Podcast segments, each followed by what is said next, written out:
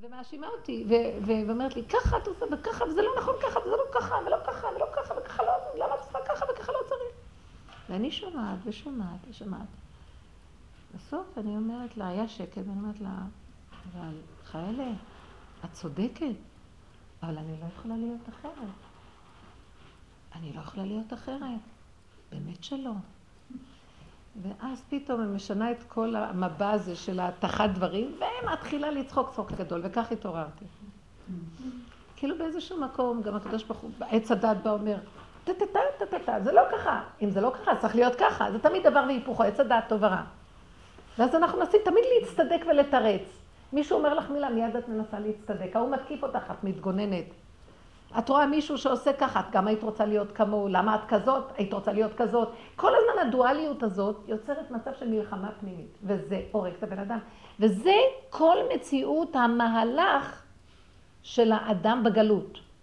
עכשיו, התורה נתנה, תלך בטוב, וסור מרע. אבל עדיין כל הזמן אתה נלחם ברע והולך בטוב. המהלך של הכניסה לשער החמישים זה הוויה לא יכולה להתגלות במקום הזה, כי זה נקרא כאילו דברי אלוקים חיים פה. פה הוויה עמו, הלכה פסוקה. הוא צריך להוריד את שם הוויה. מה זה להוריד את שם הוויה? איך שזה ככה. לוותר על הדבר והיפוכו ועל ההתנגדות שיוצרת את הדבר והיפוכו. ואז זה מקום שההוויה מתגלה. אז מה את צריכה לעשות? הכנעה מאוד גדולה לדבר והיפוכו. צריך לבטל. לבטל. זאת אומרת, זה הביטול ויסוד העין. אומרים לו ככה, אז... מה? ככה? מה פתאום? אתה בכלל לא יודע מי אני, מה אתה אומר לי ככה?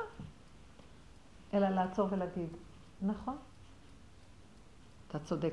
אפילו אל תיכנסי בזה לדעת אם הוא צודק או לא. שיהיה שגור על פיך, נכון, אתה צודק. תתאמנו בזה, אתה צודק. תתחילו להתאמן, לא להתנגד. לא להתנגד. כל המחלות באות מהכוח הזה של הכל הזמן אנחנו מתנגדים, זה השטן, ההתנגדות. כוח ההתנגדות בבריאה זה יסוד השטן, שהשם הביא אותו כדי שנוכל לבחור בתהליך הראשון. אבל עכשיו צריכים לבטל את התהליך הראשון. הזוהר הקדוש אומר, הפקידה והזכירה. הפקידה זה המקום הזה כמו עובר, פוקדים את הבן אדם. אז זה הזמן של כן ולא, והולכים לפי הטוב, לפני הכן של, של התורה. זמן הזכירה זה לסגור את הפקידה, עכשיו יוצא התינוק, יוצא העובר. זה מהלך אחר לגמרי שבכלל לא שכלי, כי בוא נגיד שזה לידה ראשונה והאישה הזאת גרה במדבר, ואף אחד לא הסביר לה מה זה עובר. היא לא יודעת מה הולך לצאת פה. באמת, זה משהו, יש לנו ידיעה, אבל כשחיים בחוויה של הלידה זה פיצוץ אטומי. והסתכלתי פעם על פרח, ראיתי גבעול ירוק. שפתאום אני רואה עליו פרח, כולנו רואים פרח. ואני מסתכלת ואומרת פתאום, מה הקשר בין הגבעול לפרח?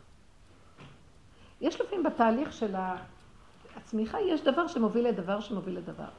זה נראה, פתאום אמרתי, זה כמו פיצוץ אטומי, אין קשר לכלום. זה, זה הוויה אחרת לגמרי. זה שינוי לגמרי שהוא לא קיים בתהליך של אחד ועוד אחד שווה משהו. גבעול ירוק, עלים כאלה, מה פתאום פרח כזה אדום יפה, השושנה? מה הקשר? זה אותו דבר, מה קשר התינוק הזה שיוצא? לפני זה זה עוד מתחיל בצירים. כאילו, איך? הצירים עוד לפני, כל התחושות שלפני הלידה עצמה. אז זה גם כאילו שוק שהוא... לא הצירים האלה זה השוק שמתנגד למצב של הטבע, של ההיריון. הוא רוצה להביא הוויה אחרת. אם אני עכשיו לא, וזה ידוע בעניין של תרגילי הלידה, אם אני לא מתנגדת לכוח הזה, ההיריון מתנגד כי הוא לא רוצה להיפסק. אף מלכות לא רוצה לתת את, את מקומה למלכות הבאה. היא עוד מתנגדת, היא עוד... אז ההתנגדות הזאת יוצרת כאב. אבל שני המהלכים האלה, יש בתוכם כוח שמתנגד. זה לא שני המהלכים הם בעיה. עובדה שיהיה מצב שגר זאב עם כבש ואין בעיה ביניהם. יש כוח בבריאה של מעץ אכילת הדת של התנגדות, כי יש דמיון שזה לא טוב וזה כן טוב. וזה צריך להיות ככה וזה לא צריך להיות ככה. הכוח של ההתנגדות הזה חייב לזוז. זה לא המצבים חייבים לזוז, שהמצב הזה לא טוב או מצב...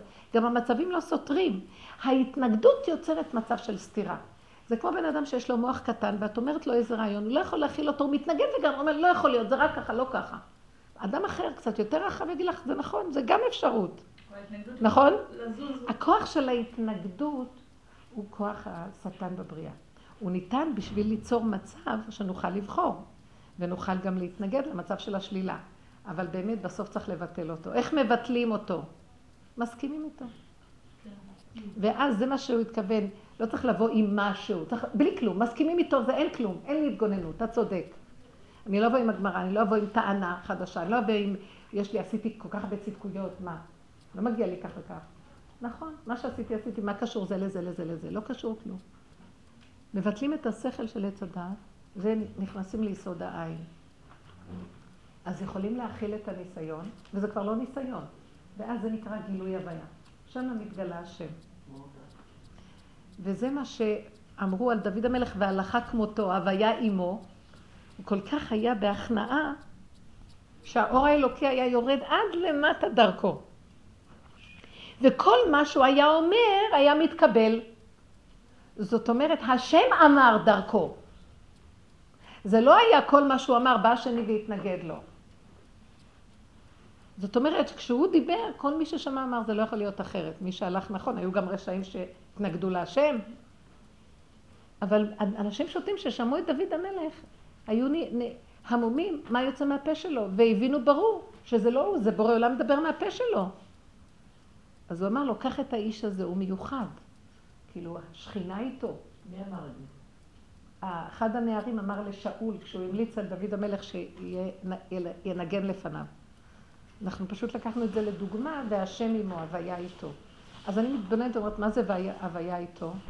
אנחנו צריכים להגיע למקום של הרפאיה, הרפאיה, הרפאיה, לא להצטדק, לא להתווכח, לא להתנצח, לא לדעת, לא להבין. נגמרת ההבנה. עכשיו,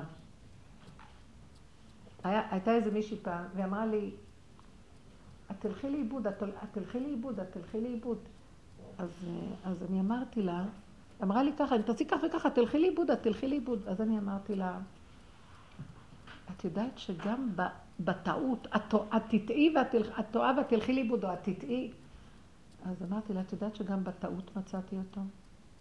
אני כבר לי, אמרתי לה, אין לי כוח לעשות שום עבודה, ואני לא אעשה עבודה. אני רק אגיד, היא אמרה לי, אז תגידי, טעיתי כזה עובד. בקש עבדך. אחרי שהיא הלכה והקשבתי, ואז אמרתי, מה היא רוצה להגיד לי? שאני עושה דברים של טעות? שאני אתחנן להשם שאני לא אטעה? פתאום הבנתי את הדברים אחרת. כאילו, בהתחלה אמרתי לעצמי, ניסיתי להבין. ואז אמרתי, זה לא יכול להיות. אני על אפיסת כוחות, אפילו אין לי כוח לעשות שום עבודה כבר. שום עבודה. המוח שלי כבר לא רוצה אפילו לחשוב, כלום.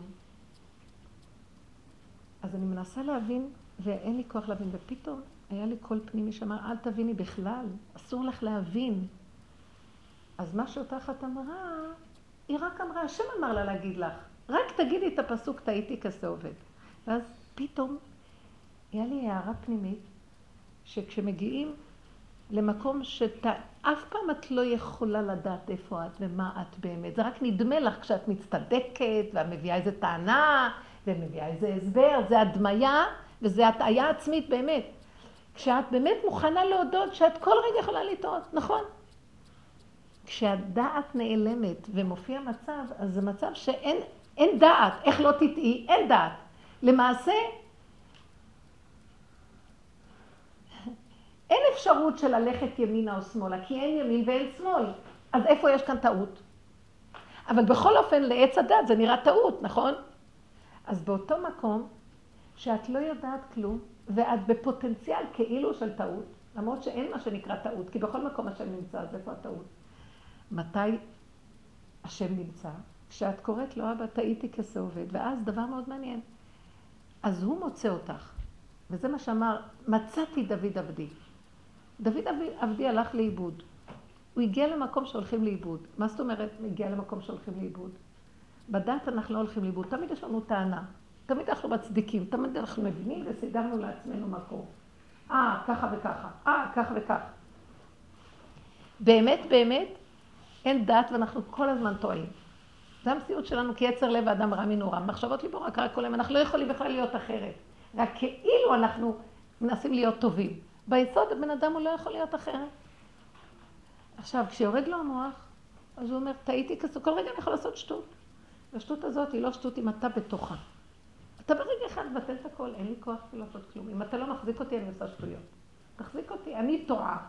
אז השם חייב למצוא אותי. אם אני כל הזמן יודעת שאני טועה, טעיתי כזה עובד, הלכתי לאיבוד, אז מיד הוויה חייבת למצוא אותי. זאת אומרת, אני מספקת במצב הזה את האפשרות שהשם יתגלה. שהוא יהיה המוצא של המציאה, שאני בעצם הלכה לאיבוד. וזה המקום של מבשרי איך זה אלוקה. כי בדת אנחנו לא נותנים לעצמנו ללכת לאיבוד. אה, תמיד אנחנו יודעים ואנחנו תמיד כאילו נזהרים.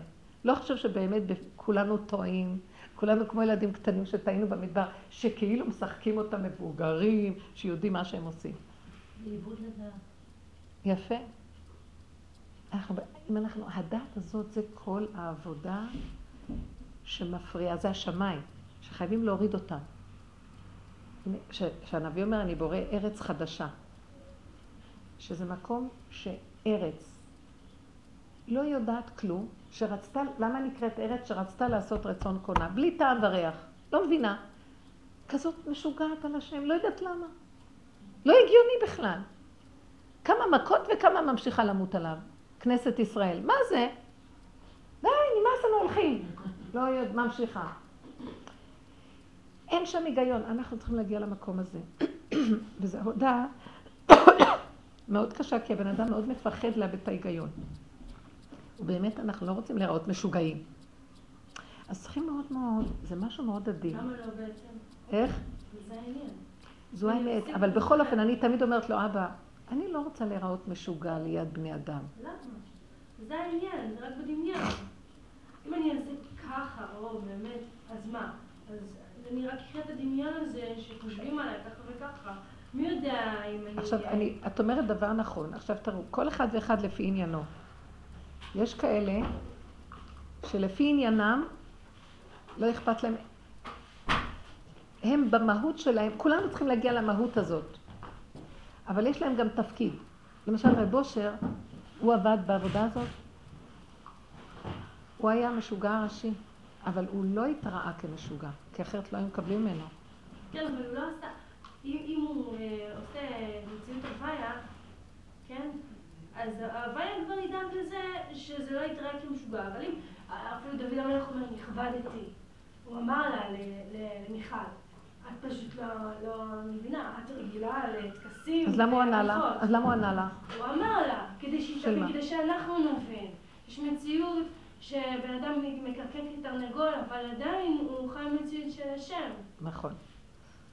עכשיו, אז אנחנו צריכים אבל להתפלל על זה. לא לפחד, לא להיות בעירה. אנחנו צריכים, אין כזה דבר לא לפחד. הבן אדם יש לו עוד קצת דעת, כי אם אין לו דעת, אז אין לו בחירה ואין לו כלום, הוא מאבד הכל. הוא תמיד צריך להישאר עם יסוד של דעת, שהוא יודע שהוא לא יודע. כי אם לא, אז הוא גם לא ידע את זה. לא יהיה, עד שאני אמות, אז לא יהיה מצב שתמיד יצרו גדול ממנו, אז תמיד יהיה עוד פעם איזה יצר. אין לי מה לפחד. מה שאמרת, ללכת לאיבוד. את אומרת אין לי מה לפחד, אבל במציאות אנחנו מפחדים. את הפחד הזה צריכים להעלות להשם. אם את אומרת אין לי מה לפחד, אז זה לא עבודה טובה. אם אנחנו, יש ספרים שנותנים אמונה, לא לפחד, השם איתנו, מה פתאום, להתחזק, יש כל מיני לא ספרים. אבל באמת, באמת, אל תיתן לי עצות, אני מפחד. נכון. אז בא רב אושר ואמר, כי לא יכול להיות לי קשר לבורא אם אין לי את הפחד. אז הפחד הזה הוא חשוב. אז עכשיו אני אומרת לך, יש לי פחד שאני אתראה כמשוגע. עכשיו אני לוקחת את הפחד הזה ואומרת לו, ריבונו שלמה, מה יצא לך מזה שאני משוגע? אז, כי יש מצב של משוגע באמת. יש כזה דבר, מצטערים להגיד. זאת אומרת שהוא נטרפה דעתו ואין לו עבודה, וזה לא שההוויה עימו. יש גם מצב כזה. יש בטבע מציאות כזאת. אולי זו מציאות שקיימת בגלל שאני לא נותנת לעצמי להיות טיפה. נכון, אבל היא קיימת. אז הוא קיבל בוכטה. אבל היא קיימת. עכשיו, אל תגידי אולי ובגלל ואם ופן. כרגע מציאות, הוא, הוא משוגע והוא מקבל עכשיו כדורים. נכון. יש מצב כזה. אז אנחנו צריכים להגיע למצב כמו זה, ולא זה באמת. אבל זה העניין, שאם לא נותנים לו כדורים, אז, אז, אז למה לא להניח לו? להניח לו ככה. אם אני משחקת איזשהו תפקיד עכשיו, זה לא חיה באמת. אני לא, לא, הבן אדם צריך לדעת. אפילו אני חשבתי על זה, למה יש לי תפילה כזאת, אבא, שאני לא אהיה, שאני לא אהיה משוגע? שאני אהיה בתוכי בבחירה משוגעת אליך, אבל לא משוגעת באמת. למה יש לי כזאת תפילה? כי זה השם דרכי מתפלל על זה. גם הוא מתפלל על עצמו, שהוא לא יהיה משוגע. כי יש סכנה פה בסופו של דבר בבריאה, בגלל שזה זה, זה בריאה שהתקלקלה מאכילת עץ הדת. זה לא כבר בריאה שכולם משוגעים וכולם נהנים ולא אכפת להם מאף אחד כלום. כי יש כאלה ויש כאלה. עכשיו, יש תפקידים שהקדוש ברוך הוא מחלק בעולמו לכאלה, לכאלה, לכאלה, לכאלה. ביסוד התפקיד זה שיהיה איזה מצב שנראה כאילו, כדי שאפשר יהיה לקבל. שיש שפיות. למרות ש... והבן אדם צריך לדעת שאין לו שפיות. כי זה רק הדמיה, שפיות, לא שפיות. זה מה שהיא אומרת, זה הדמיה. אבל עדיין יש אנשים שלא רואים את זה, ואת באה אליהם עם מסר. עכשיו, זה הוויה סידר את עולמו, שמשוגע לא יכולים לקבל את דבריו, ואדם שפוי יקבלו את דבריו. זה הוא סידר את זה ככה. למה? זה אנחנו סידרנו. בסדר, אבל זה הוא סידר. הכל זה הוא. יכול להיות שאני ראיתי שהפחד, באמת שאני צריכה לפחד, זה שהשם שאני לא אפסיק להיות דבוקה איתך. נכון. זה, זה הפחד. נכון. כי אם יבוא מישהו, זה רק כדי שהזדמנות בשבילי להידבק אליו עוד יותר. נכון. אבל יש לך פחד, אבל יש פחד כזה? יש פחד לראות משוגע. זה מה שרציתי להגיד. יש פחד. אז לא חשוב לך יש פחד כזה ולא יש פחד כזה, אבל יש יסוד. אז אצל אחד כזה זה מופיע ככה, ואחד כזה זה ככה, זה לא חשוב, וזה כרגע סיבה להיות קשור איתו. לך יש סיבה אחרת להיות בפחד, לי יש סיבה אחרת לפחד, כל אחד לפי תפקידיו וסיבותיו. אבל הפחד קיים, או העצבנות קיימת, או הפגם קיים, והפגם הזה זה היסוד להתחבר אליו. עכשיו, מה אני רוצה? לסלק את, ביסוד הטבע, אני רוצה לסלק את הפגם ולהיות מושלמת, שלא יהיה לי פגם. ובא רבו שאומר, לא, לא, לא, לא, תכירו את יסוד הפגם, תשלימו איתו, תיכנעו לו, ותתחברו איתו להשם, ואת השאר הוא יעשה. אבל יסוד הפגם הוא החיבור, אז יש לי פחד. אני אומרת לו, אין פחד, מה הפחד שלך אומר לי? להיות משוגעת. כי העבודה הזאת יכולה לה... מה זה משוגע? אתם יודעים מה ההגדרה של משוגע? טירוף הדעת, דעת. שאין לה דעת, אין כן ואין לא. והעבודה הזאת מובילה אותנו לאין כן ואין לא. אז איך? זה, זה תרתי דה סיפרי. אין כן, אין לו בבחירה. איך? בבחירה. גם הבחירה כבר נעלמת. אני אגיד לך את האמת, במציאות אין לך בחירה. אני מצידי רק בוחרת את הטוב של עץ הדת. יש לי יסוד הצדקות במציאותי. אבל הוא מביא אותי למקום שאין לי שום ברירה. זה בעל כורחי הוא מביא אותי. עכשיו אני יכולה שתטרף עליי דעתי, אז אני משלימה. אם אני באותו רגע מסכימה למהלך האלוקי, מה, מה זה אלוקי? המצוי, ואני מחברת את זה להשם, שם לא נטרפת דעתי. טירוף הדעת זה שאני לא מסכימה למצב הזה שאין לי דעת. עכשיו, זה ראש... היסוד הראשוני של טירוף הדעת זה שהטוב והרע מתבלבלים. היסוד הש... התחתיו, השלב הבא, זה שאני אשתגע מזה שאני לא יודעת מה טוב מה רע. אז פה תהיה עבודה אחרת. בחלק הראשון העבודה, כן, אני חייב לברר מה טוב ומה רע, כמו עבודת התורה והבירורים של, של הגלות. זה טוב. יש שלבים שאת מגיעה למקום באמת שכל כך מתערבב הטוב והרע, ערבוביה כזאת של טוב ובוא, את לא יודעת. ואז את נעצרת, ואת יכולה ממש להישבר מזה ולהיות בדכדוך וכאבים, ואז יכול להתאפס בך השיגעון הזה באמת, שאת לא, לא יודעת מה טוב ורע. אם שם את נעצרת ואת אומרת, אבל גם שם ידך תנחני ותאחזני ימינך, אבל זה אתה בורא עולם, זה מה שאתה רוצה, אז אני לא יודעת. אני נושמת, ואני יודעת שאני לא יודעת, זה דבר גדול. אני יודעת שעכשיו זה אתה, לא אני. אין לי בכלל, אין לדעת שלי מציאות. לא למילה אני, אתה, אין, אין מציאות כזאת. הכל זה אתה. במקום הזה הוא מציל אותי מהשיגעון. אז אני כאילו משוגעת שלא משוגעת. וזה המקום שאנחנו מחפשים. וזה התיקון של והייתם כאלוקים. שמתם לב? זה שיא התיקון של והייתם כאלוקים. אתם אכלתם עץ הדת, אתם רציתם להיות כאלוקים, עכשיו תהיו כמשוגעים. התיקון הוא, מה זה להיות אלוקים באמת? כאילו משוגע, כאילו לא. כי, כי אל, אלוקות כוללת הכל, גם טוב וגם רע, ואדם לא יכול להכיל את זה, עץ הדת לא יכול להכיל את זה. אז אתה רוצה להיות אלוקי, הלוא להיכנס לשער החמישים, אז תתחיל להתאמן שאין לא זה ולא זה ותישאר שפוי. וזה עבודה מאוד דקה. הכנעה, השלמה, וזה מה שהוא התכוון יסוד העין. אז, אז משה רבנו הגיע לכך שאין לו כלום. היו לו מלא דמעות, אבל אין לו דמעות. זה לא שלו. זה הכל של בורא עולם, ואין לו כלום מצד עצמו.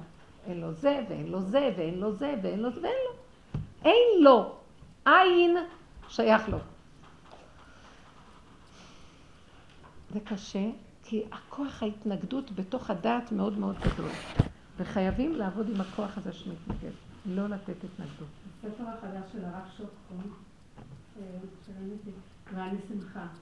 הוא כותב גם שכאילו בחלום רבי שולל אמרנו שיכתוב את זה, לא משנה, אבל הוא כותב שם שיום אחד הוא היה אצל רב אושר, ורב אושר קורא לו ואומר לו, יצחק, בוא, אני רוצה לגלות לך סוד גדול. אז הוא התרגש סוד גדול, לא יודע מה רב אושר הולך לגלות לו. הוא התקרב לרב אושר, כן, כן, מה, מה הסוד? אז הוא אומר לו, כשאתה נופל, לא להיות נשבר. אז הוא אומר לו, אבל מה הסוד? אז הוא אומר, זה סוד מאוד גדול.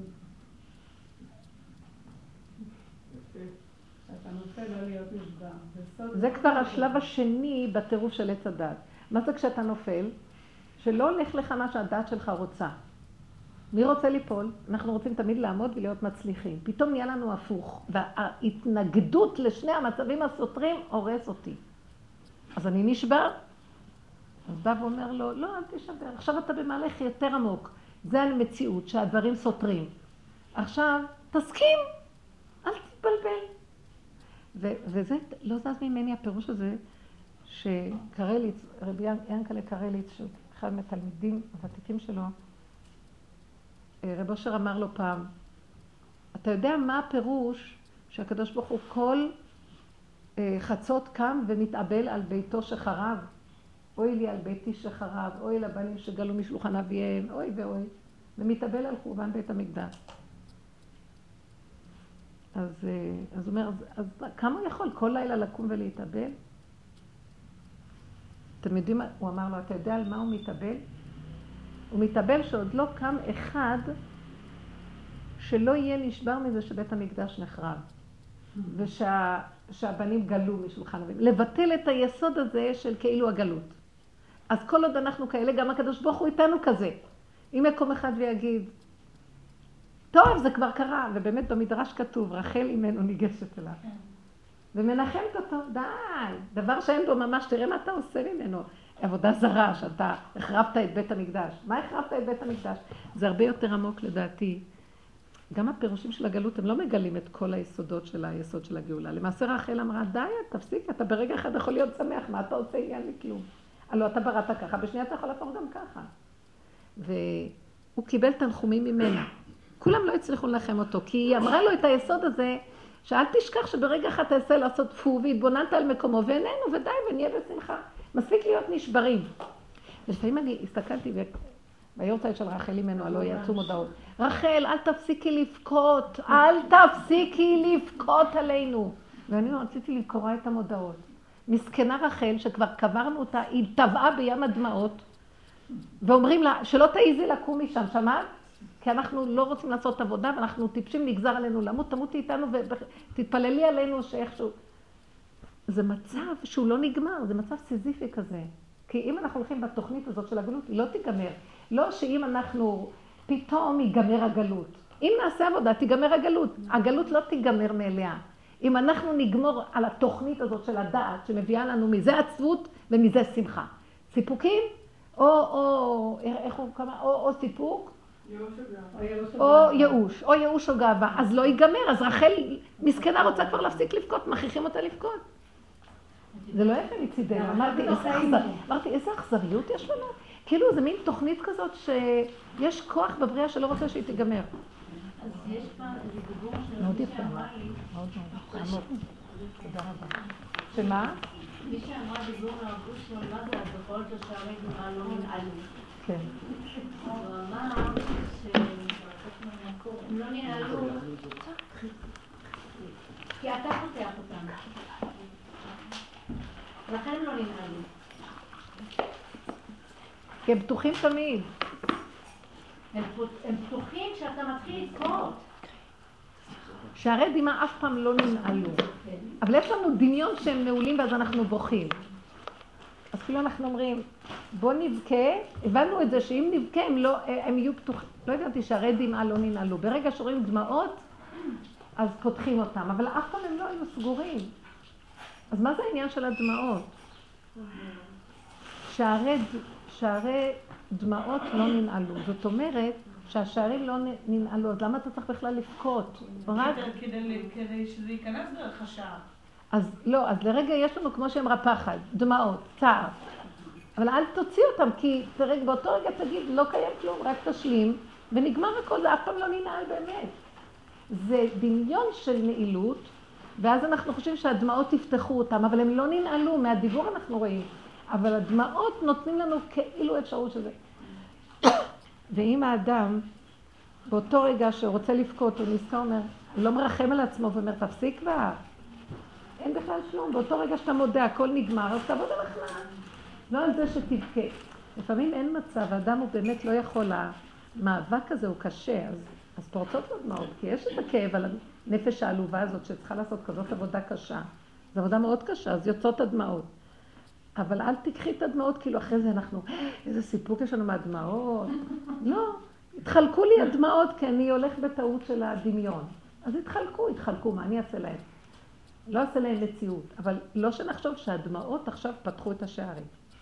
וככה נראה, הטעויות של הפרשנויות של הגלות. הפרשנות של הגלות היא אחרת לגמרי מהתפיסה של הראייה של הגאולה, של השערים שמכניסים אותנו לגאולה.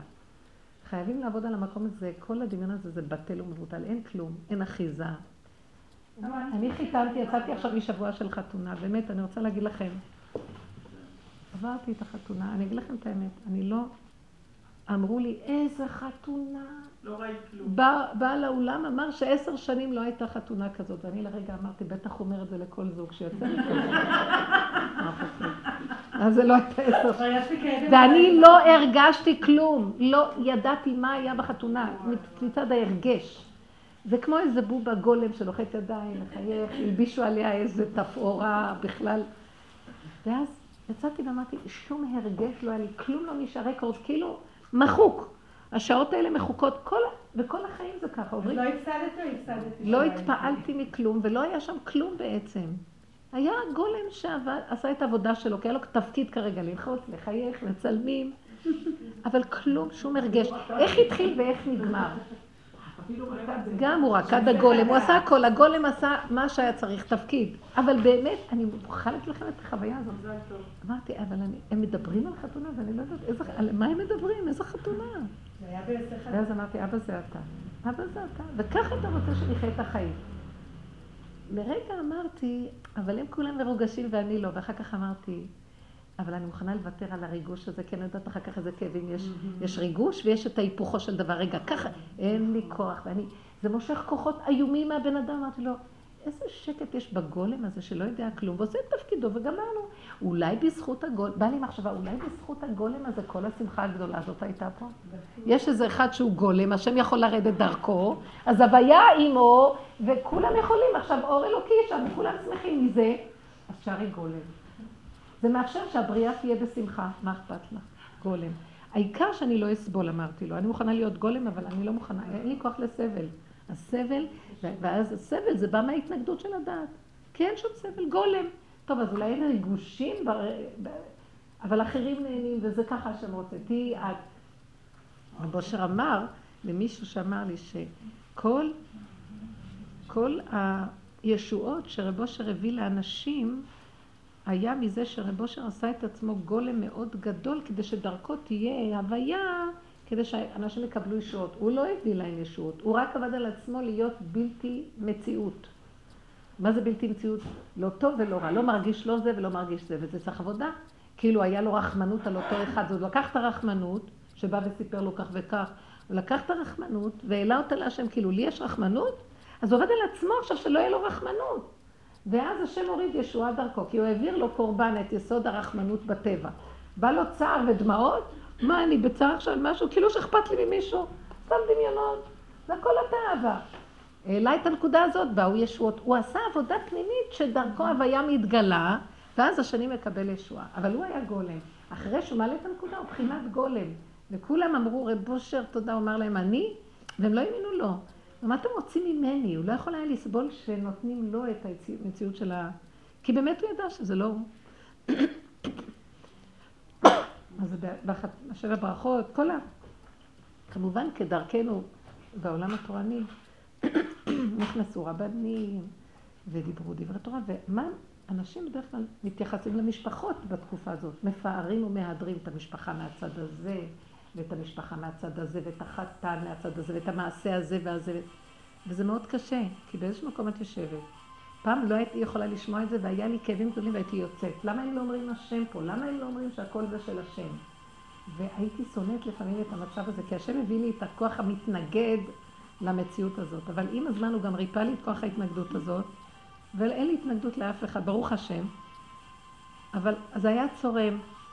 בכל אופן, תגיד קצת דבר השם, ואנשים תלמידי חכמים ויקרים, אנשים יקרים מאוד. אבל זו שיטה של חשיבה. וכל פעם שבאו להגיד לי, או, מחמאה כזאת או כזאת על, על הילד הזה, על זה, או כל דבר אחר. ואז הייתי אומרת להם, מה את רוצה ממני? זה לא קשור אליי בכלל.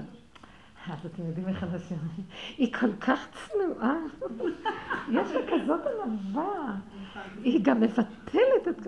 אוי, אז עוד יותר בכלל העריצו אותי. ואני אמרתי, אין לי מנוס, זה בית משוגעים פה. אני באמת מרגישה שלא שייך אליי כלום. אני גידלתי את הילדים האלה. אני אגיד לכם את האמת, לא. היו לי כאבים גדולים, למה אני לא מגדלת אותם? כי אף פעם לא יכולתי לגדל אותם. זה רק בורא עולם גידל. הדמעות, לא הדמעות, כאילו הצעקה להשם שאני לא מסוגלת כלום. זה מה שגידל והכניס את המציאות, אבל זה לא מציאות שזה אני. אנחנו נותנים איזה נקודה, ואנשים רואים את התוצאה החיצונית ומשייכים אותה לך, לך, לה, לה. וזו הטעיה של עץ הדעת. כל עבודה... אבל למה היא קיימת? היא בטח נועדה לאיזה תכלית ההטעיה הזאת. כדי שנכיר שהיא הטעיה ולא נלך בה. אמנם יש מקום בגלות הזאת לברר אותה מן הרע. טוב מן הרע, עבודת הבירורים. ברור שיותר טוב להיות אה, אחד שמחנכת את הילדים שלה ל... לעשות טוב ולא, ולסור מרע, מה שאימא שהילדים מופקרים. אבל בעבודה יותר עמוקה, לא את המחנכת. כל פעם שבא לך איזה רצון לעשות איזה משהו מתוך הפחד, תעלי את הפחד להשם, והשם ייכנס והוא יסדר את העניינים. זה הורדת השם, מה שנקרא, במקום דברי אלוקים חיים, שאנחנו כל הזמן עושים מתוך הרעיונות ואז התוצאות שלנו כביכול. זה מה שדיברנו בשיעור. הוויה, אם מורידים את שם הוויה והוא יסדר את העניינים. למה אני צריכה לסדר את הילד? אני יכולה להעלות אליו את הפחד ואת החרדה. למה יש לי פחד וחרדה? כי יש תוכנית של עץ הדת. למעשה אני רואה שהתוכנית היא טובה בכדי שאני אעלה אותה להשם והוא יעשה. אבל הלכנו לאיבוד ונכנסנו בה במיץ והגשמנו אותה ואנחנו העושים. זה השם צריך להיכנס בנקודה. היה ביום החתונה של רבנית חיתונה, ואני התכוננתי, ודאי מה, ללכת לחתונה. התכוננתי ללכת לחתונה, ופתאום טרח הגב שלי, וראיתי שהמצב הוא זה. אמרתי, טוב, היה אכפת לי קצת, אבל אמרתי, טוב, אבא, ככה אתה רוצה. בלילה, בזמן החתונה, באמת החופה ככה, בזמן הזה, התקשרה אליי חברה שכבר שנים, אין לי את הקשר, מאז שאימא שלה נפטרה לפני כמה שנים, אז באתי לנחם. וזה היה במקום מאוד נידח לנחם אותה שנה. ובאתי, ופתאום היא מתקשרת אליי. והיא אומרת לי, לא אמרתי לה כלום, לא שיש לי חתונה, לא שאני שוכבת כלום, היא אומרת לי, אסתר, אני מתקשרת אליך עכשיו, את יודעת, נזכרתי שבאת לנחם, ובאת לנחם אותי, וזה היה מקום כזה נידח, וכתוב שזה יותר מצווה גדולה ללכת לנחם מאשר ללכת לחתונה. בבורא עולם. אחר כך, השם ככה נתן לי כזה זה, עשיתי לך את זה כי רציתי לחסוך לך איסורים, המוח ייפתח לך, זהו. למחרת בבוקר התקשרה אליי אחת שכבר שנה לא דיברה איתי, והיא אומרת לי, את לא היית, אוי, את לא יודעת איך נפתח לי המוח וכמה ייסורים היה לי. טוב. עכשיו השם נותן לך את הנקודות. כן, כן את הנקודות, בדיוק. אז... אה, וזה בכל, הולכים לשמחה, הנה השבוע גם היה לנו שמחה, להשם, ברוך השם, אבל איכשהו נפתח המוח. כן. זה הכי מסוכן. זה הכי מסוכן. המוח הזה, זה האיסורים שהוא מביא לנו. הדבר והיפוכו, מה? המוח זה העניין של כוונות? כן. ההבנה, ההבנה עושה איסורים. כי כל יומיים עולה תובנה חדשה על החיים, ועוד תובנה, ועוד תובנה. כן. זה עולם של הרבה הבנה, והבנה זה עולם בפני עצמו, זה משמח. כשאנחנו מבינים דברים אנחנו שמחים, אבל בינו לבין מציאות של גילוי הוויה, זה שני עולמות שונים. את אומרת כשבא הפחד להגיד אבא זה אתה, זה לא קשור אליי ולהעלות את הפחד, אבל המוח מדקלם אבא זה אתה, ופה נשאר, כאילו נשאר לי כל הפחדים. אני יצאתי, אני אומרת, בקושי יצאתי מהבית. בכלל יצאתי לכוונה אחרת, פתאום השם מביא לי באוטובוס שיש שם שיעור שלך.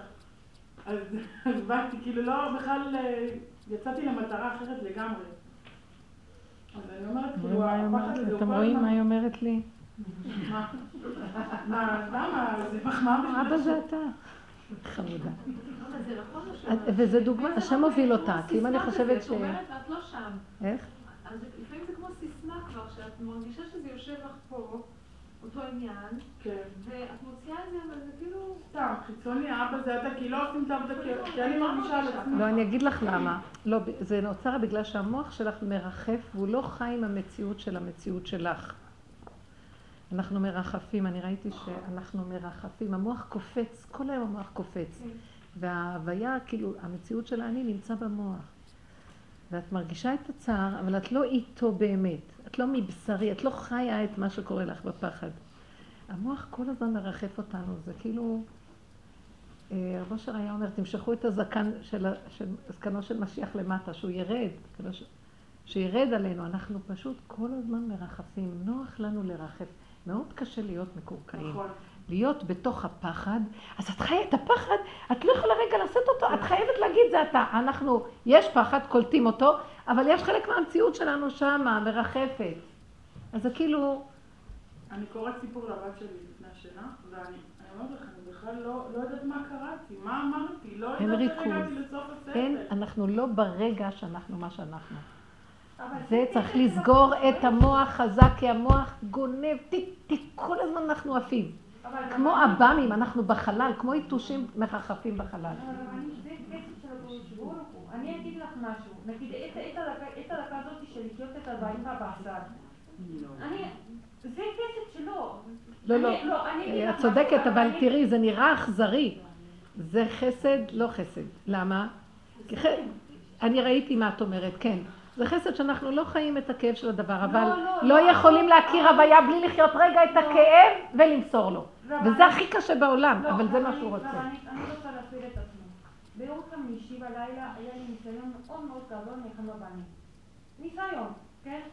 ופשוט אני הייתי בעבודת הזאת, וקודם כל בעבודת הזאת אומרים, אבא, זה הבן שלך, ואני לא רוצה כלום, כלום איתו, אני לא רוצה כלום, כלום. את מתכוונת לזה? את כן, מתכוונת? כן, אני בכאב מה... למה? לא, למה? רגע, אני רוצה, תשאל, כן, אני כן, אשאל. כן. למה את אומרת אני לא רוצה כלום? אני לא רוצה כי את כלום. בכאב. אני בכאב. ממה הכאב? בוא נחשוב, לא, ממה הכאב? מה, ממה הכאב? מהאימהות הזאת היא גולה גולה. מהמוח שמשייך את עצמו למצב נכון, ואחריות נכון. וכן הלאה, ואת לא יכולה לשאת אותה, לא, נכון? אני לא יכולה, וזה התנגדות. אבל באיזה שלב אני אמרתי, אני לא יכולה כבר להתנגד. אז עשית לא את. העבודה, הנה העבודה. בסדר, אבל בכל אופן הבשר הגיש את הכאב. אבל זה טוב, כי אם לא היית. מרגישה את הכאב, לא היית יכולה להגיד לו אני לא יכולה. פה היא מרגישה את הכאב ומרחפת. למה? איפה היא מרחפת? היא אומרת לו, אבא זה אתה, אבל היא לא יחד עם הכאב. היא בורחת מהכאב, אנחנו. לדלג. לא, לא, אבל מדלגים, בורחים, בורחים? יש מקום של בריחה. אה, אבל מה קורה עם הכאב הזה? מביא לי מחלות, פשוט אני לא יכולתי. לא, תקשיבי. לא יכולתי. את לא יכולה להישאר בכאב יותר מרגע. תני את הרגע הזה לבורא עולם. אנחנו צריכים את הרגע הזה. ואנחנו סוגרים על הרגע הזה ובורחים. וכאילו הוא עדיין קיים בעמימות כי לא העלינו אותו לשורשו נכון. וחוץ מזה אנחנו מרחפים והפה אומר, "טוב, טוב, טוב, טוב, אבא זה אתה, אבא זה אתה, כמו שהיא מתארת פה. היינו צריכים להיות רגע מרוכזים באותו כאב, וזה למות. אבל בגלל שזה למות, מיד נותנים אותו להשם. וזה הנקודה של העבודה. כן. אבל מה עושה לנו היצר? גם מזה הוא לא, הוא מפחד שאנחנו נגיע לנקודה הזאת שנחיה את הכאב, ורגע אחד נתכוון להגיד אבא זה אתה, ואז זה הסוף שלו, אז הוא מרחף אותנו בין לבין. זה כמו, זה כמו, אה, יש, אה, כף הקלע, כף הקלע, בדיוק. זה כף הקלע, בדיוק. וזה צריך להיזהר, המוח כאן, והכאב פה, הוא קיים, והכל קיים ואין כלום. וזה תמידי כזה, וזה, זה, וזה צריך להיזהר. אני- לא, אני כאן רוצה להגיע לסוף. אני נותנת את הכאב, אני חיה את הכאב, אני נותנת את זה לקדוש ברוך הוא, ובכל אופן הכאב עוד פעם חוזר, ועוד פעם חוזר. זה קטע של השם שאני כבר, זהו. אני אומרת שנסגור את הראש וזהו. אז עכשיו. אז עכשיו מכאן, יש שחוזר שעות? שמתמשך שעות? לא, רגע, רגע. לא. רגע, רגע, רגע. אני ראיתי דבר אחד, לא? אני אגיד לכם למה, כי גם לא מסרתי את זה באמת, אני אגיד לכם את האמת. תסתכלו טוב לעומק. כשאת מעבירה לו את הכאב, כי את לא יכולה לשאת אותו, באותו רגע שאת לא יכולה לשאת, את צריכה לדעת שכל מה שלא יהיה, לא אכפת לך. תבחני את עצמך באותו רגע. כשאת מעבירה את זה אליו, מה זה נקרא להעביר אליו? מה שתהיה ההחלטה שלך, לכאן או לכאן, אני לא יכולה, לא עומדת בזה. זו האמת, זה, זה מבחן האמת. אבל אם את עוד מעבירה אליו בכוונה של אני לא יכולה לסבול את זה, רק אם זה יהיה ככה אז אני אסבול את זה, אבל ככה אני לא יכולה לסבול, כן. זו העברה בחינם. זה כאילו, העברה שלנו צריכה להיות בנקודה שאני כל כך לא מסוגלת כלום, שאם יהיה ככה אז ככה ואם יהיה ככה אז ככה. זה מאוד מאוד קשה. אבל זה המאבק, הכאב הזה מגיע כדי שנפרק את עץ הדעת, לא כדי שנקבל את מה שאנחנו רוצים שהוא היפוך הכאב. אם יצא לי תוצאה כזאת, לא יהיה לי כאב. והתוצאה כזאת, יהיה לי כאב. אז קח את הכאב ותביא לי תוצאה חדשה.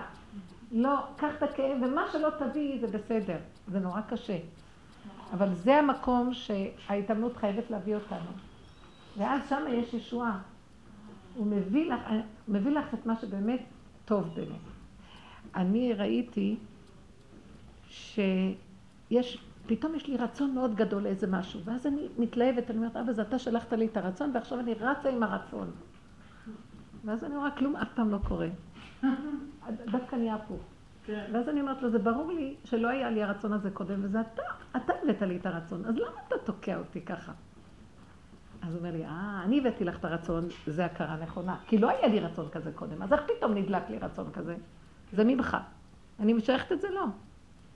עכשיו,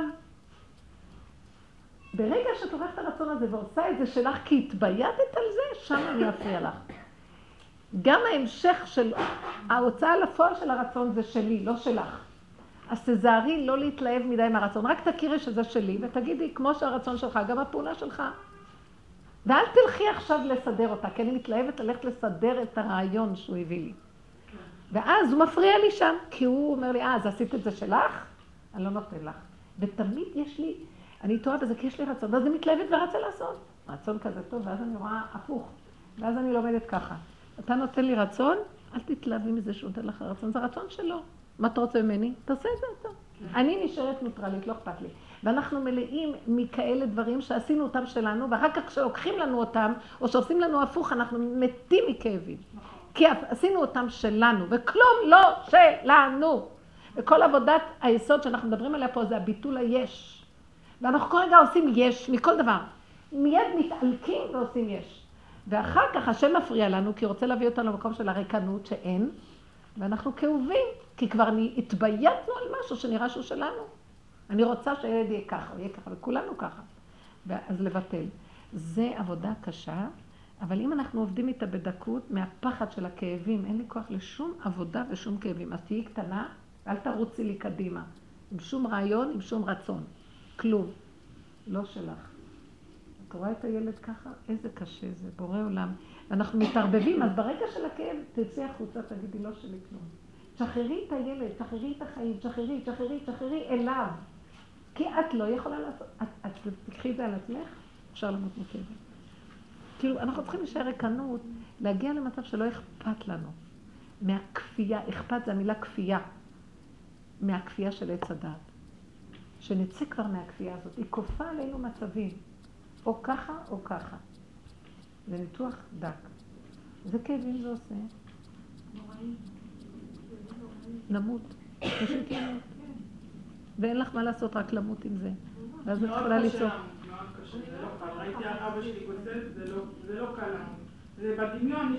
כן, כן. תמונה שזה עוצמים עיניים ומתים וברגע נגמר הכאב. המוות זה לא באמת המוות, זה הרצון הזה שיגמר הכאב ותיגמר האחריות שלנו, כאילו, שהנשמה היהודית תיגמר לאחריות מהעבודה פה. זה לא באמת רצון למות, אני פתאום כאילו... זה בריחה. כן, זה בריחה. זה בריחה, זה פשוט בריחה. אני כל הזמן בבריחה, אני שמה לב. ואז אמרתי, אבל זה מה שאני ורק אתה תמצא אותי. אני בורחת ואתה תמצא אותי. אני, אני טועה ואתה תמצא אותי, כי אני גם לא יכולה לעמוד בכאב הזה. והוא לא רוצה שנהיה יכולים ולא כלום. הוא רוצה שאנחנו נכיר שאם הוא לא... אז תקחי אליו את כל המצב, תגידי גם, אני לא יכולה לא להיות כזה סבל. תרחם. זה נקודה, כבר לא יכולים לא להתנגד, כבר לא יכולים להגיד לא, לא יכולים לא להיכנס לדעת, לא יכולים, אני לא יכולה. וגם היא צודקת, גם להצדיק למה שאני לא אברח, כי אני לא עומדת בזה, אבל... אבל הוא אומר, אבל אם את בורחת, את מפספסת, תברחי אליי. תברחי אליי, זה תגידי לי שאת בורחת ושאת לא יכולה להיות אחרת. אז לרגע את עוזבת את הילד, אז הכאב מהדת ההפוכה שנוצרה שם, לא מכאיבה לך. זה כבר רק ללכת עם כל מצב להשם. אני ראיתי שהדמות מולי, שכביכול הכאיבה לי, אז, אז אה, מצאתי פתרון בשבילי, בכל אופן, שאני אחוזה בדמות הזאת, שלא לא קיבלתי מספיק תשומת לב, אני יודעת, אני לא מספיק אהובה, שעכשיו היה כל הזמן שאני רוצה תשומת לב, אני רוצה תשומי, אז, אז אה, פשוט התנתקתי, אני, אם אני הולכת לחדר אחר, אני משתדלת, אה, אם זה הערב שבת, אז זה קשה, אבל ברגע ש... פחות או יותר נגמרה הסעודה, והלכתי לאיזה חדר, יש לנו חדר מחוץ לבית כזה שאפשר להתבודד ולצאת החוצה, והייתי שם שעות לבד עם עצמי ועם בורא עולם, אז הרגשתי שאני פשוט פחות אחוזה מול הדמות הזאת. זה תרגילים לפרק את האחיזה, כן. כן. עד שאת יכולה לשבת מולו ולא להיות אחוזה. סוף סוף קצת פחות אחוזה, כי היו לי כאבי נפש נוראים. נורא, שעות, שעות. שעות. זה הדמיון שאת יצרת לעצמך באחיזה שלך בדמות. וככה אנחנו כולנו. וזה הילד, זה הבעל, זה החברה, זה. ההורים, זה כל מיני דברים. זו גם קצת בריחה, אבל כי למשל, כשאני חושבת... אבל היא ברחה אליו. אבל אני כן, ברחתי אליו. לבורא עולם באמת, אני ישבתי בעיניו. שם, אמרתי, וגם ברחתי פנימה לעצמי. פעם רב אושר אמר בפלד, אבא אתה מאה פעמים זה לא הוא, אבא זה אתה זה לא הוא, אבא זה, הוא ברח אליו ממנו, מהאחיזה שלו בו. אני הוא לא ברח מהדמות. הוא ברח מהאחיזה בדמות. אבל עשיתי עוד איזה פעולה, תגידי לי אם זו פעולה נכונה. אני אמרתי, אני לעצמי, אה, כאילו הפרדתי בתוך תוכי אה, אישה בוגרת ואישה קטנה ילדותית, שצריכה תשומת לב ואהבה ולא מקבלת. אז אמרתי לה, אני אוהב אותך.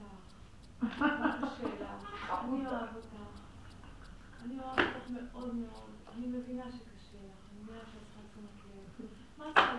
זה ממנו? זה הפסיכולוגיה המודרנית, כן. וגם הבוגרת וגם הילדה, שתיהן צריכות. כן? אבל אז אם את מקבלת את המקום איזה משהו שלך. ילדותי כזה בתוכי, שרוצה ורוצה באחוז. אז אמרתי, אני לא למדתי פסיכולוגיה, אני לא יודעת מה זה האדם לקבל אהבה. אז אמרתי, דיברתי גם אמרתי. נכון, בורא נכון, עולם. היא פירקה את המחשבה מה זה בורא עולם, והיא פירקה את המחשבה מה זה היא, וזה נכון, אנחנו תמיד ילדים קטנים. לעולם, לעולם, לעולם אנחנו נרצה להיות אהובים. וזה מעניין מאוד. אני לומדת את זה מהבורא עולם עצמו, גם הוא רודף אחרינו ורוצה שנאהב אותו. הבורא עולם רוצה שנחזור אליו, שנהיה איתו, שולח את הנביאים, הוא גם רוצה. זה הוא מחזר אחר עצמו. זה חלקים של בורא עולם הכל, שרוצים להתאחד ולחזור למציאות של אחת. לעולם אנחנו נהיה.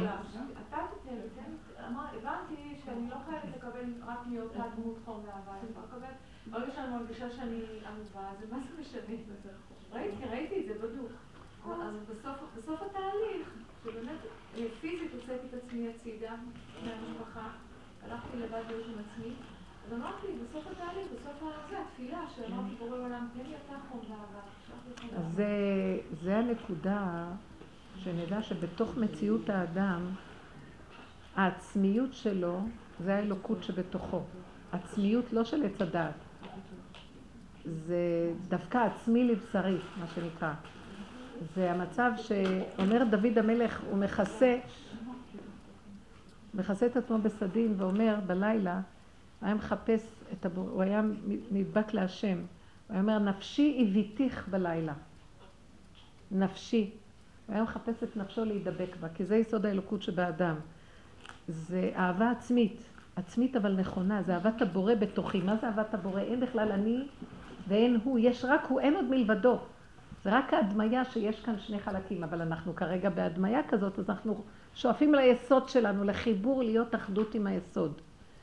זה אם אדם לא אוהב את עצמו ולא קשור עם עצמו בצורה נכונה, נכון, אז הוא לא יכול לאהוב גם את הבורא, הוא, הוא בדמיונות. לפעמים אנחנו, במהלך של הגלות, אנחנו מלקים צד אחד של העצמיות כדי למצוא חן בעיני האלוקות כביכול. איך אדם יאהב את עצמו?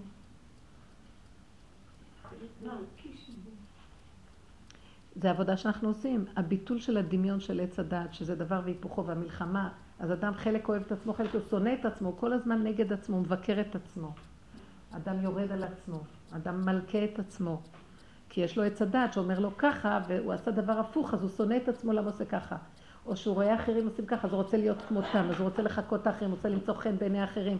הכל נובע מהנקודה שהוא מפחד להיות, שלא יאהבו אותו. אז עכשיו, איך נגיע למקום הזה? פשוט לקבל את עצמנו איך שאנחנו בכל דבר. ולבוא, תדברי עם עצמיות שלך, שזה בעצם הבורא שנמצא בתוכנו, השכינה השוכן איתם בתוך תומותם. ולהביא את עצמנו למצב של לפרק את הביקורת העצמית, לפרק את ההלקאה העצמית, לפרק את השנאה, בחינה של מהרסייך ומחריבייך, ממך יצאו, שלא יהיה המצב הזה. לא יהיה המצב הזה. אז זה, זה המצב שדיברנו. זה כל העבודה הזאת היא פסיכולוגית. זה עבודת גוג ומגוג, זה ההגיגים וכל המציאות שבתוך הנפש, עבודה פסיכולוגית, העבודה האחרונה היא עבודה פסיכולוגית. המלחמה האחרונה היא מלחמה פסיכולוגית, היא פשוט לדעת להגיד, נכון, אני אמרתי לכם את הדוגמה, את בת מאוחר, שאני, טענו, טענו עליי שאני טועה. אז בסוף אמרתי להם, נכון, אני טועה. ואז אני הבנתי שהשם שלח אותם להגיד, לא שאני אצטדק, ואז אני אגיד לה, לא, מה פתאום, אני לא טועה. אלא להגיד, נכון, אני טועה. היא מאשימה, לא להאשים אותי, השם אמר לה להגיד לי. מישהו אמר עלייך שאת טועה בדרך, בכל הדרך? אני טועה, לא, אני טועה אה, במשהו. לא חשוב. אז אמרתי, נכון, לא הצטדקתי, אמרתי, נכון, אני טועה. אבל ברגע שאני מודה שאני טועה, אז הקדוש ברוך הוא יכול למצוא אותי. אם אדם טועה, הם מוצאים אותו, מציאה. מצאתי דוד עבדי. כל הדרך באמת זה, זה להיות במקום שנכון, אני טועה, נכון, אני דפוק, נכון, אני לא בסדר, נכון. אנחנו לא אמורים להיות בסדר, עץ הדת רוצה כל הזמן להיות בסדר. גם אין מצב של לא בסדר, וגם אין מצב של טעות, אבל עץ הדת יש לו טעות, ומה ההפך מטעות? נכון. כאילו, אני לא יודעת מה המילה הפוכה לטעות. איך? אולי אין מילה לטעות הפוכה. מציאה, טועה ומוצא. אה? טעה ומצא, טועה. אני לא, אין מציאות אחרת. זאת אומרת שהקדוש ברוך הוא בעצם אין לו טענה, אבל אנחנו מדומיינים, אז אנחנו מבוהלים, אז אנחנו טוענים על עצמנו ושונאים את עצמנו, אבל אם אנחנו נקבל את עצמנו איך שאנחנו, הכל, ונדע שזה הכל הוא בתוכנו, ככה הוא ברא את זה, רק שנהיה, נביא את זה אליו במציאות שככה אתה רצית. כי אם אנחנו נהיה משהו אחר מדבר הפוך, לא נגיע לאלוקות. האלוקות זה הכנעת מציאות הכן והלא. שם מופיעה אלוקית שהצד השלישי, והכוח האלוקי הוא הכוח השלישי. אנחנו רואים בברכה של אתה קדוש, השמך קדוש, הברכה השלישית, הקדושה מופיעה איפה שהמציאות של האדם נכנעת, שאיכשהו, מה שהוא, זה הכל בעצם מציאות הבורא. זה לא עץ הדעת כבר, זה מציאות של איך שאתה. עכשיו אני מבינה שקראתי או שמעתי באיזה דיסק שהשם מטעה את הצדיקים. למה? למה הוא מטעה? מי אומר את זה? הרב עופר ארז. למה הוא מטעה? כדי להביא אותם למדרגה של הכנעה, נכון, אני לא יכול להיות אחרי כל כך הרבה עבודה וידיעה והבנה, וברור לי שאני הולך בדרך האמת. באים ואומרים לי, לא. אז רק אתה, אז אם כן, אתה רוצה שאני אהיה במקום הזה, זה כבר, אתה רוצה להביא אותי מבשרי, לא מהדעת שלי שאני מושלם. הגענו לשלמות הכרת הדעת בעבודה, אין יותר שלמות מזה. אני לא ראיתי באף מקום יותר שלמות מהדעת שיש לי. סליחה שאני אגיד לכם. אני לא, אני לא באה בשוויץ. השם, כזה שלמות, מה שאני מציגה, באף ספרים שפתחתי, אפילו הגדולים, מצאתי שברמזים יש את זה. אבל בכזה הכרה, לרדת עם הפיתולים של הנחש של עץ הדת, לפרק את הטוב מהרע ולראות איפה הנקודה, ובסוף אתה תגיד לי שזה לא, אז הוא אומר לי, זה שלמות האמת בהבנה ובדעת. אבל מבשרי עוד לא הגעת לכלום. כי מבשרי אין שם הבנה בכלל. אין שם דעת, אין כן ואין לא, עכשיו תרדי למקום הזה, ואין שם כן ואין שם לא. אז את טועה, כי אם אין כן ואין לא, אז אם כן, את תמיד, את תמיד, את כאילו במדבר בלי כלום. אז אם כן, שם אני מוצא אותך. שם זה גילוי האלוקות. אז תודה רבה. תודה רבה, ואני מסכימה למקום הזה עכשיו. כן. מסכימה? זה תכלית הידיעה שלו. כי הדעת שלי לא מוכנה לסבול שהוא אומר לי ככה, אבל באמת, באמת, באמת, הוא אומר לי, כאן, זה עשינו מסיבת סיום. אמרנו, תיקנו ככה. את כל הדעת ואת כל השמיים תיקנו, עכשיו רדי לארץ. בארץ אין, זה רק הגילוי שלי, הוויה עמו. השם איתך כשאת אומרת אין כלום. אז אם אין, אז הוא כן יכול לדרות. אם יש לך עוד משהו בהבנה, אז זה לא. זה, זה מקום אחר לגמרי, זה מקום של הסכמה לשלילה והודאה על האמת. רק להודות על האמת, נכון, נכון, נכון, נכון, נכון, נכון. הכרת הפגם והודאה על הפגם. אין להצטדק. אין להבין, אין לחפש טריקים איך לצאת מפה ולהגיע לפה, אין כלום, רק להגיד לא נכון, ורק אתה יכול להיכנס במקם הזה כי אני לא. טעיתי כעשה עובד. בקש עבדך שתתגלה, כי אני לא ואתה כן. הוא מביא את זה מליקודי מרן, מרב נחמן. שהשם את זה השלב היותר מתקדם כבר. את מטעה, זאת אומרת, הוא לא רוצה שיגיעו או לכאן או לכאן, הוא רוצה ש... כלום, תיקו, אין כלום. שמה הוא נמצא. לא ברש השם, לא בסערה, השם לא באש מתלקחת, לא ברוח. בכל דומה דקה, במקום שאין אין תנועה. ככה. בככה. וזה זה עולם, זה עולם אחר לגמרי, אז כל הזמן להישאר במקום הזה של ככה. ואז אני הבנתי שהיא אמרה לי, וזה לא היא אמרה, זה בורא עולם אמר, הוא אמר לי, וולקאם, כאילו, הוא אומר לי, זה המקום. נכון מאוד, אני בפירוש ראיתי, אחרי כל זה אתה עוד בא אליי בטענה, זה לא יכול להיות, אם כן, אז ככה זה צריך להיות, זהו. זה מקום אחר לגמרי. זה לא מקום שמחפשים את ההבנה ואת הדעת. וזה מצד המעלה. תודה, אז אני מוכן. אם אני רוצה שאתה תמצא אותי, מצאתי דוד עבדי, אז אני צריכה כל הזמן לטעות. בבקשה, תישארו בטעות. תישארו במקום שאין ידיעה, לא לכאן ולא לכאן. עכשיו, אנחנו כאן מדברים להבין את המהלך הזה ואומרים אותו, אבל במציאות של העבודה במעשיות בפנים, אל תתרגשי כשמשהו לא מסתדר לך. אז תשארי במקום, לא מסתדר. אבל אבא, אתה יכול ברגע אחד להסתדר. איפה שאת לא מבינה, לא יודעת, ושם נגמרים הכאבים גם. ואם יש לך עוד כאבים, סימן שעוד המוח רוצה עוד קצת לשאוב ללמעלה של היכול והריחוף הזה של עץ הדת. לא. ככה זה. שקט, אין הבנה, אין ידיעה, אין השגה, אין להתווכח. רבו שאומר בקלטת, אין להתווכח, אין כלום. מה יש? יש נשימה, ויש כל רגע אתה מתגלה במצבים. אני רק הכלי שדרכו, אני כלי שלך להתגלות, גולם. מתחיל להיות גולם. אז זה השם מדבר, הוויה עמו, זה השם מדבר דרכו. איך? עד שיוצא משהו, אז יוצא באמת משהו בעל ערך. יוצא, זה גם קודם היה בעל ערך, אבל ערך לעץ הדת. עכשיו זה, זה ערך של הוויה עמו. אז למעלה, מה שדיברנו קודם זה כאילו דברי אלוקים חיים, אפשרויות, השגות, הבנות, זה מאוד מעניין ויפה. ויש לזה מקום בבריאה. אבל מה שאנחנו מגיעים עכשיו, זה, אין, אין, זה מבטלים את הבריאה, אין בריאה, אין שכל, אין הבנה, זה הכל בורא עולם, גילוי, אין, אין טעם ואין ריח. זה, זה ארץ. הארץ אדום רגליים. זה המקום של גילוי השם. הגילוי שלו יהיה אמת מארץ תצמח, כי כבר בשמיים נברו ועשו. זהו, נסגרו השמיים. עכשיו נפתח המצב הזה שאין כלום, ואתה תתגלה בתוך המציאות הזאת. אין השגה ואין הבנה. ערבה. ואין אה, היגיון.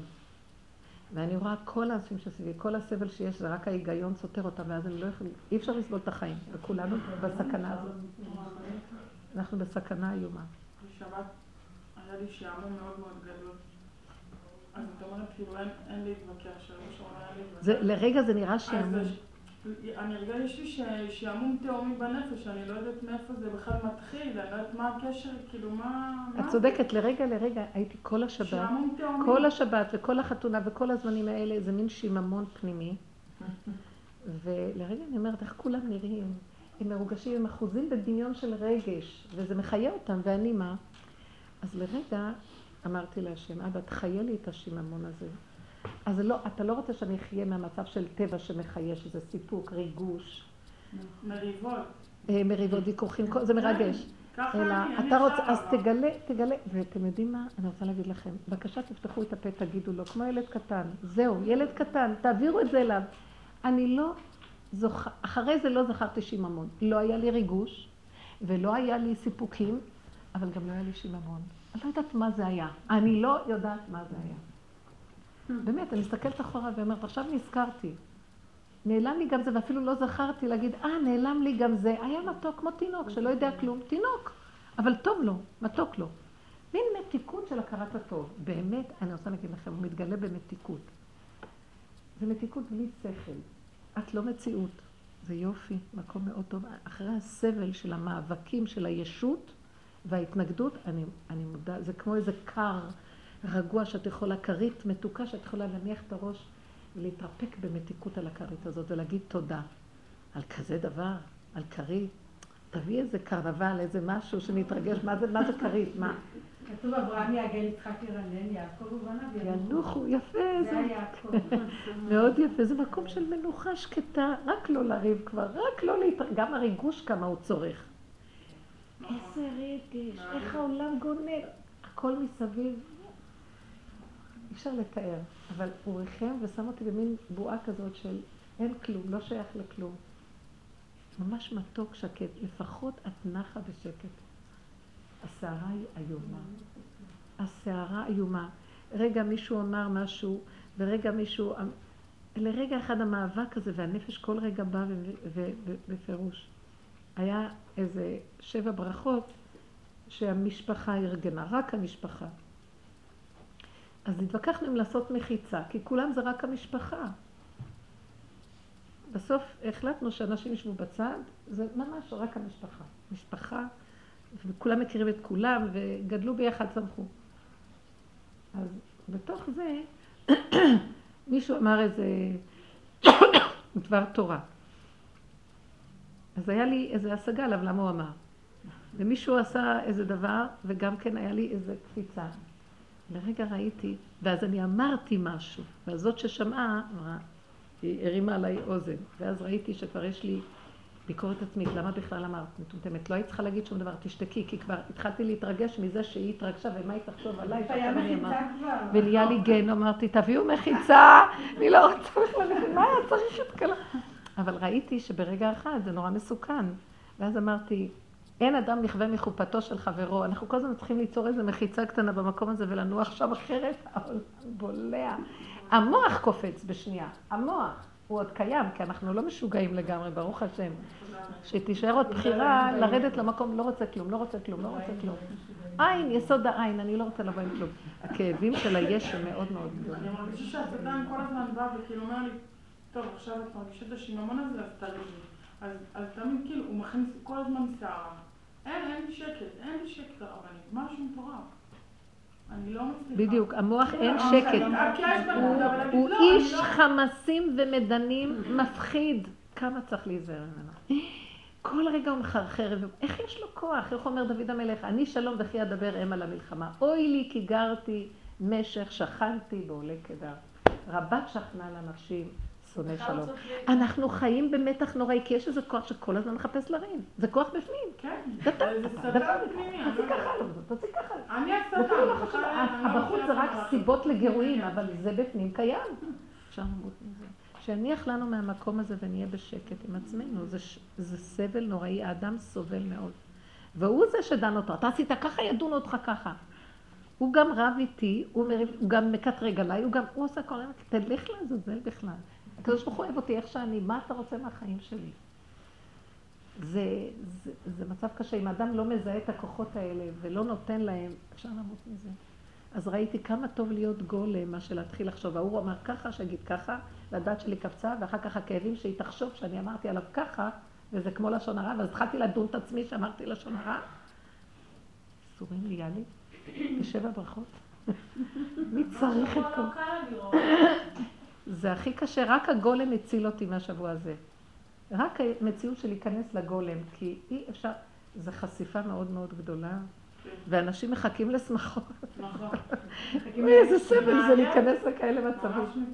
זה, זה, את חשופה, זה קשה, את צריכה להיות כמו גולם, זה מאוד מאוד קשה, מאוד. מאוד קשה. הייתי בחתונה השבוע והצלמת, אחרי זה, מה אחרי זה היה לי חתונה קרובה, ברוך השם יכולתי ללכת. והצלמת באמצע התעמדה לעשות תמונות והיה מעגל של ריקודים.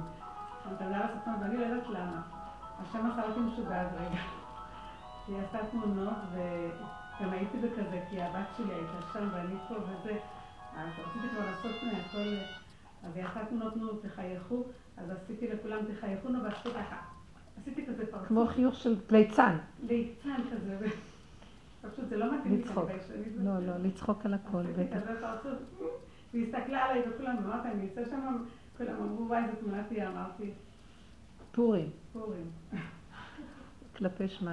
אז ככה שרב נחמן אמר, אף פעם לא התחברתי לזה, שאתה במצוקה וזה, כי מהבת שלי הייתי, אז תעשה אותך כמו משוגע ותצחק ותעשה את זה. אז אמרתי, זה לא מתחבר אליי, זה דבר נכון, אבל אליי לא. אנחנו רציניים. אנחנו מאוד רציניים וזה לא מכובד. זה קשה, זה קשה, מאוד קשה. כמו שהיא אמרה, נו, אז מה אכפת לך? אז תראי משוגעת לפני אנשים. קשה.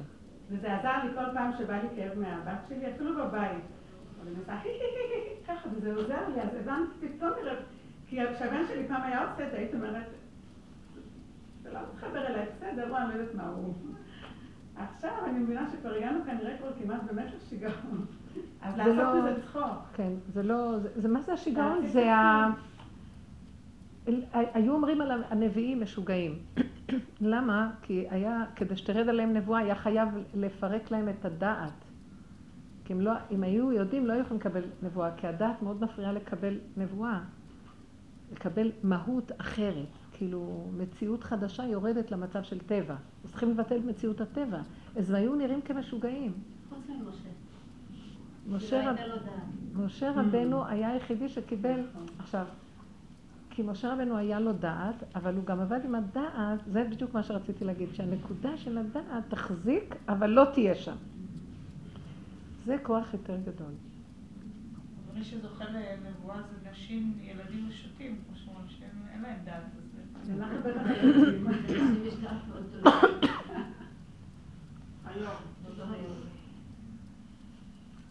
כן, אנחנו זוכים לנבואה, וכל אחת אומרת, אני יותר נביאה ממך. הוא עושה עצמו כשוטף. נשים זה המצב הכי קשה. יש להם פוטנציאל הכי גדול, והן בשניות נופלות למקום הכי נמוך. זה עבודה. וזה, מכל מה שדיברנו היום, כדי להבין את הנקודה, שהאדם מביא את המציאות של הגאולה. אם לא, האדם לא יעשה את הגילוי של משיח בתוכו, שזה יסוד העין, למה אנחנו מחכים? ואם אחד עובד ומזכה רבים, אז כל אחד יחשוב שהוא זה שצריך... זה לא בשביל שלעשות איזה, לזכות, אין גם ברירה. הוא מכריח אותנו לעשות את העבודה הזאת, כדי שיהיה אפשר לגילוי ההוויה להתגלות בעולם. כי עד כה אנחנו עוד משחקים עם הדברי אלוקים חיים. זאת אומרת, אפשרויות רבות ורעיונות יפים, אבל שמתם לב שלכל אחד מביא ניסיונות שכל אחד חייב לחפש את הדרכים של עצמו כדי להישרד, אחרת לא נוכל להחזיק מעמד. וזה התהליך של גילוי משיח הפרט. שכל אחד חייב לעשות עבודה כדי להישרד, זה ממש בעל כורחנו, כי אם לא, אנחנו בסכנת הכחדה. זה ממש כמו שואה. התהליך הזה הוא כמו השואה. שואה בנפש, ממש. ולכן העבודה היא לא להתבלבל. התחנה הסופית זה השלמה וקבלה. והאמת שלא מכריחים אותך להשלים ולקבל, אין לך ברירה. בעל כורכך. יש איזה שכל פנימי שאומר לך, הישרדותי, שאם את לא תיכני, את תשתגעי, וחבל לך להשתגע. נכון. כי גם אנחנו יכולים בכפייתיות להשתגע באמצע. וכמה פעמים אני ממש מרגישה את זה, אבא תרחם עליי, ואז אני אומרת לעצמי, תבטלי הכל. ואני אמרתי לכם את זה בשיעור הקודם, שהדבר שהכי יכול לשגע אותי זה הכסף. ואז הבנתי, כן. ואז הבנתי שעל הכל אני אומרת, מה אכפת לך, מה אכפת לך? כשזה מגיע לכסף, למה? גם חקרתי את זה. על זה הוא, אני ראיתי, אני יכולה ללכת לאיבוד על זה, אני יכולה להשתגע, אני לא מוכנה, כאילו, אני יעבור ויהרג, והכסף, ואז אמרתי, רגע, ומה מה כל כך הכסף? מה יש לכסף הזה? מה זה הכסף הזה? לא, זה הדמיה השטר הזה. מה זה השטרות האלה שסוחרים איתם? מחר יבוא שטר חדש, מחרתיים החליטו שזה לא שטר, זה מטבע של ברזל, אני לא יודעת מה. השטר הזה מאכיל אותי. אין לו, אין לו, אין לו קביעות, הלא, אז למה... ואז ראיתי שמאחורי זה שליטה. שהשטר הזה נותן לי כוח שליטה. נכון. ואז ראיתי למה אני צריכה שליטה. כי אני מפחדת שישלטו עליי. ואז ביסוד של הפחד שישלטו עליי, זה היסוד שאני עבד למשהו ואני לא אהיה עצמאית בנקודה שלי. זה כאילו הנקודה האלוקית בתוכי מפחדת להשתעבד לשקרים. ואז, כאילו הממון נותן לה איזה עצמאות, ואז היא יכולה עוד לשמור על איזה עצמאות. ואז אמרתי, אם כן, גם על השליטה אני צריכה לאבד אותה. גם את השליטה אני צריכה להגיד, אז אין לי שליטה. וזה היה לי מאוד קשה, שלא יהיה לי שליטה. אמרתי, לא, אני לא יכולה. ואז הבנתי שאת זה אני צריכה למסור להשם. לא, אפילו את הממון לא. את השליטה, את הרצון לשליטה, ואני לי, לא רק אתה יכול. אני מבקש ממך שאף אחד לא ישלוט בי, רק אתה. זאת אומרת, להביא את זה לנקודה שאם אני מוסרת לך את השליטה, אני מוסרת לך את הדבר הכי יקר לי בחיים, שזה בעצם כל יסודי. שזה בשביל יסוד העצמאות, שאני לא אאבד את ה... כי זה כמו לקבל שוחד. אם אדם מקבל שוחד, הוא לא יכול להכיר את האמת. ואני רוצה את השליטה כדי לא להיות משוחדת. והממון, אני נותנת את הממון בשביל שהממון זה יחזיק אותי, שאני לא צריך לקבל מאחרים. וזה הכי קשה. זה הבעל, מביא הבעל. את עוד עם הבעל שלך. כל היום תקועה עם הבעל. בעל דבר. לא. לא בדמויות, לא בזה. הגעתי לממון והגעתי לשליטה שזה השיא. והשליטה, הבנתי למה אני רוצה שליטה, כי אני רוצה, אני לא רוצה ש... כי אם ברגע אני נזקקת, אני מאבדת שליטה ונזקקת למישהו אחר, אני אלך לי בשקרים שלו, כי אני נזקקת לו. במשהו, אם זה בדעה, ואם זה בממון, ואם זה בכוח, ואם זה בכוח, אז אני לא מוכנה לאבד את הנקודה הזאת. ואז אמרתי לו, אז ריבונו של עולם, זה אתה בעצם בתוכי, רוצה להישאר תמיד היחידו של עולם, אז, אז אני מוסרת את זה לך, רק אתה תשמע בי, אני מבקש ממך. אז רק ככה יכולתי לפרק את הממון, ואז בא לי רעיון, זה היה בקשר לקנייה של הדירה, ואז אמרתי, יאללה, תתני את הכסף שהם רוצים, גם עוד סכום יותר גבוה, כי לירה ודירה זה אותו דבר. תפוח ודירה זה אותו דבר אצלו. הוא, כשהגעתי לנקודת הזאת, אז הוא פירק לי גם את הכסף. מה זה הכסף? בשנייה אחת, אל תכניסי מוח. בכלל, וזה אין כסף בכלל. זה כל כך היה מתוק. אז זאת אומרת, את החלק האחרון הזה גם למסור אליו, שזה בורא עולם הכל, אז אין לך, אז, אז הכל שלך, זהו. אין לי שליטה, האמת- אין לי כלום. בעולם? האמת, תפוח ודירה זה אותו דבר. אבל פה בטבע זה לא אותו דבר. אבל צריכים לפרק את זה, כי הוא רצה שנביא את עולם האמת לפה, לא לחכות עד שעולם האמת ייקח אותנו, שאנחנו נוריד את עולם האמת לפה, עוד בחיים האלה, זה מה שאמרתי בתחילת השיעור, כשאת לא היית. שאיך, יש מושג כזה שנקרא ראווה דרעבין, שזה זמן אה, מנחה, שזה אור של אין סוף, גילוי האור הכי גבוה בעולם. עכשיו, עד שמשה רבינו לא בא, והוא היה בחינה של תמיר ונעלם על ידי עבודתו, שהוא הגיע לביטול מוחלט, אז הזמן הזה לא יכול היה לקבל משמעות בעולם. הוא יצר את המצב של משמעות של תמיר ונעלם בשעת מנחה. שעת מנחה נקרא זמן של זעיר אנפין, שזה משה רבינו. הגילוי של משה רבינו. אז אה, אם הוא לא היה מביא את זה, זה מושג בשמיים. אם אנחנו לא נביא את המושג של השם לעולם הזה, הוא יישאר מובן, מושג. צריך להביא את זה לפה, להוריד את זה בעבודה. זאת אומרת, הטבע, אז דירה זה דירה ותפוח זה תפוח. ואת אומרת דבר של עולם האמת, שדירה ותפוח זה דבר אחד. הוא רצה שנוריד את זה לפה, שפה יהיה. דירה ותפוח זה אותו דבר. אז איך?